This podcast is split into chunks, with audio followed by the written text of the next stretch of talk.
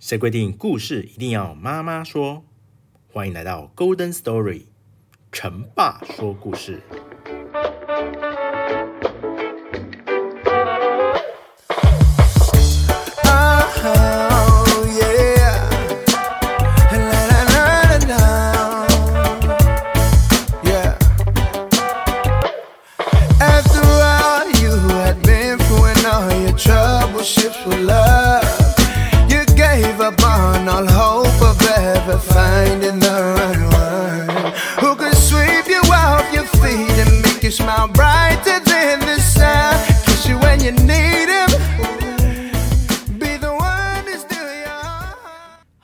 大家好，欢迎来到 Golden Story，成爸说故事。今天的故事啊，是关于一位数学老师，他中了一个一百万的彩券哦，但是没想到这个彩券居然被亚森罗平偷走了。到底为什么会这样子呢？请期待我们今天的故事哦。勒布瓦先生是凡尔赛中学的数学老师。他性格阴沉，又很容易生气。这是一个冬天的下午，天气灰蒙蒙的。勒布瓦在一个旧货摊上发现了一张核桃木的小书桌，书桌有好几个抽屉，他非常喜欢，于是打算买下来，作为女儿叙哲娜的生日礼物。勒布瓦先生收入微薄。他和店主讨价还价半天，最后付了六十五法郎买下了书桌。就在他留地址要让人送货上门时，有一个气质优雅的青年走了过来。他环视了一下店里的东西，突然发现了勒布瓦买下的这张书桌。观察很久后，这个年轻人啊摘下了帽子，十分客气地对勒布瓦说。先生，我不知道您付了多少钱，请问您是特别来买这张书桌的吗？不是，我是想买其他的东西的。哦，也就是说，您并不是非要这张书桌不可，对吧？可是我很喜欢它，我准备把它当做生日礼物送给我的女儿。如果你能够选另外一张相同的桌子。或是我出双倍的价钱，我不卖。勒布瓦冷冷的回答：“出三倍价钱呢？”勒布瓦先生很固执的拒绝了这个年轻人的提议。这个东西是我的，我不卖给别人。年轻人深深盯了勒布瓦一眼，再也没说话，就转身走了。这一眼给勒布瓦留下了深刻的印象。一个钟头之后啊，叙哲娜收到了父亲的这份礼物，他搂着勒布瓦的脖子，连连的亲吻他，高兴的就好像他送给了他一件王室的珍宝似的。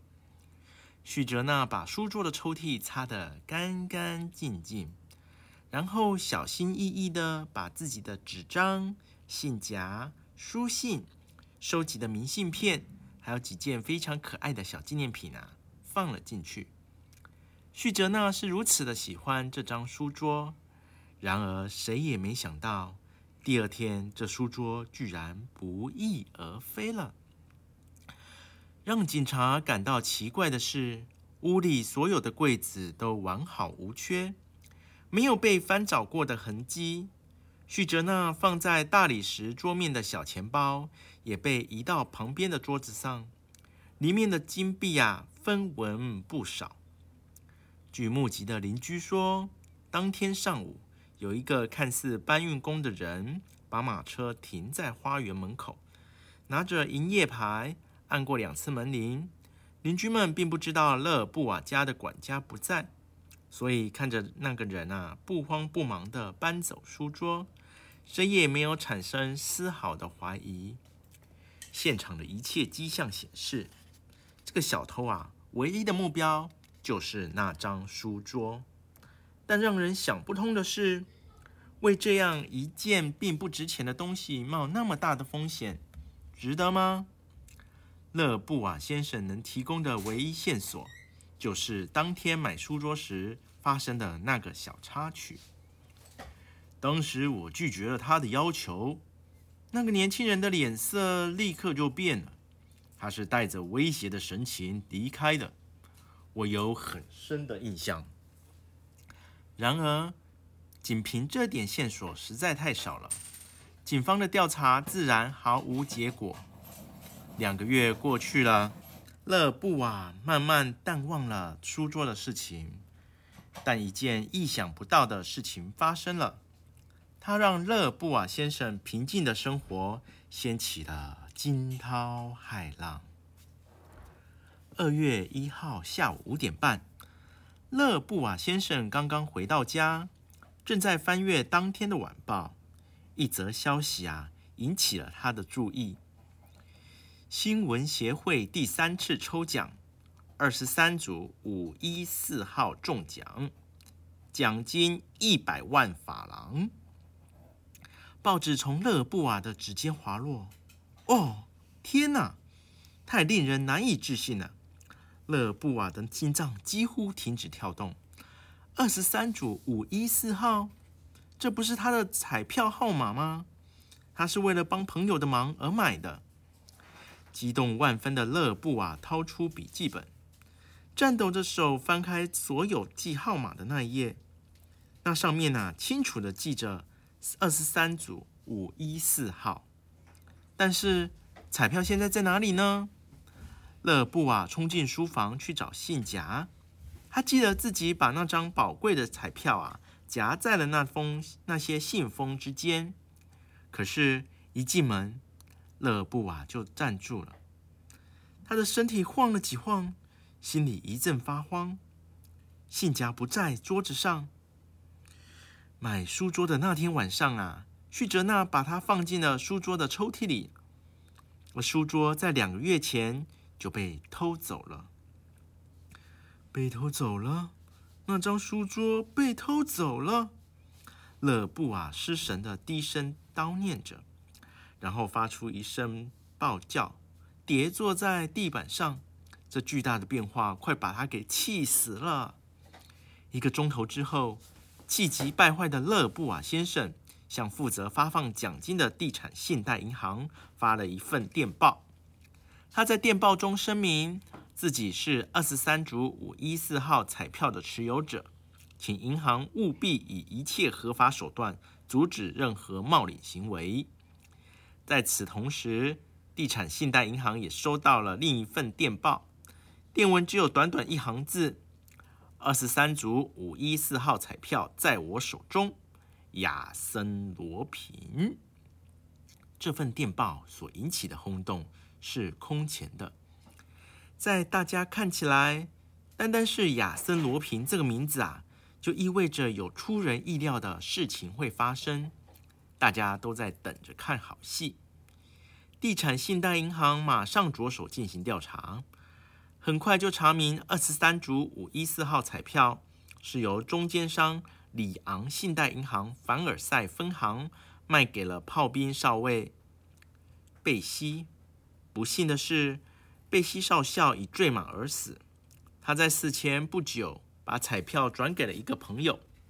勒布瓦和亚森罗平都说自己就是贝西少校的朋友。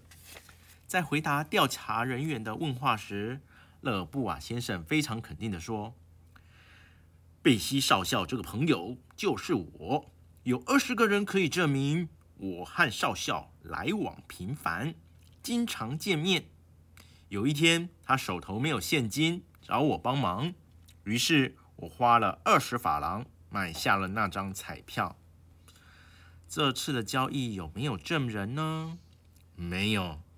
那您有没有依据说那彩票是您的呢？贝西少校给我写过一封信，信里提到了这件事。那信呢？和彩票放在一起，被人连同书桌给一起偷走了。几乎是同一时候，亚森罗平在法兰西回声报上刊登了一份启事。说已经把贝西少校写给自己的信交给了他的律师德蒂南先生。这真的是一条爆炸性的新闻。亚森罗平找了一个律师。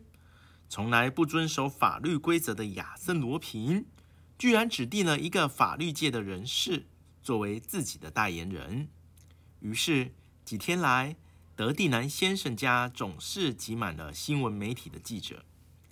德蒂南先生是个很具影响力的激进派议员，为人很正直、富智谋，但性格多疑，常常做出一些反常的举动。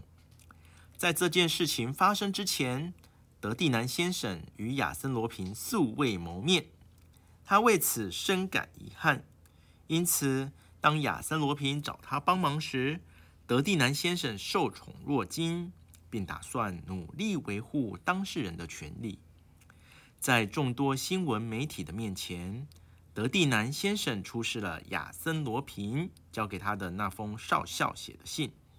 信中确实提及了转让彩票的事，但未提及受让者的名字。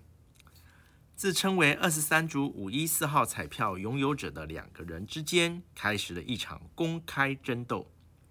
在众人眼里看来，这是一件非常有趣的事情。这边亚森罗平保持着沉着冷静，始终不动声色；那边可怜的勒布瓦先生啊，气得发疯。暴跳如雷。第十二天，勒布瓦先生意外收到了一封亚森罗平写来的信，信封上写着“机密”两个字。信的内容是这样的：“先生，我们这样争吵不休，只不过是为大众提供了一个看热闹的机会。难道您不认为现在是该考虑解决办法的时候吗？我。”持有这张百万彩票，但却不能将其兑现。而你呢，可以兑现，却没有彩票。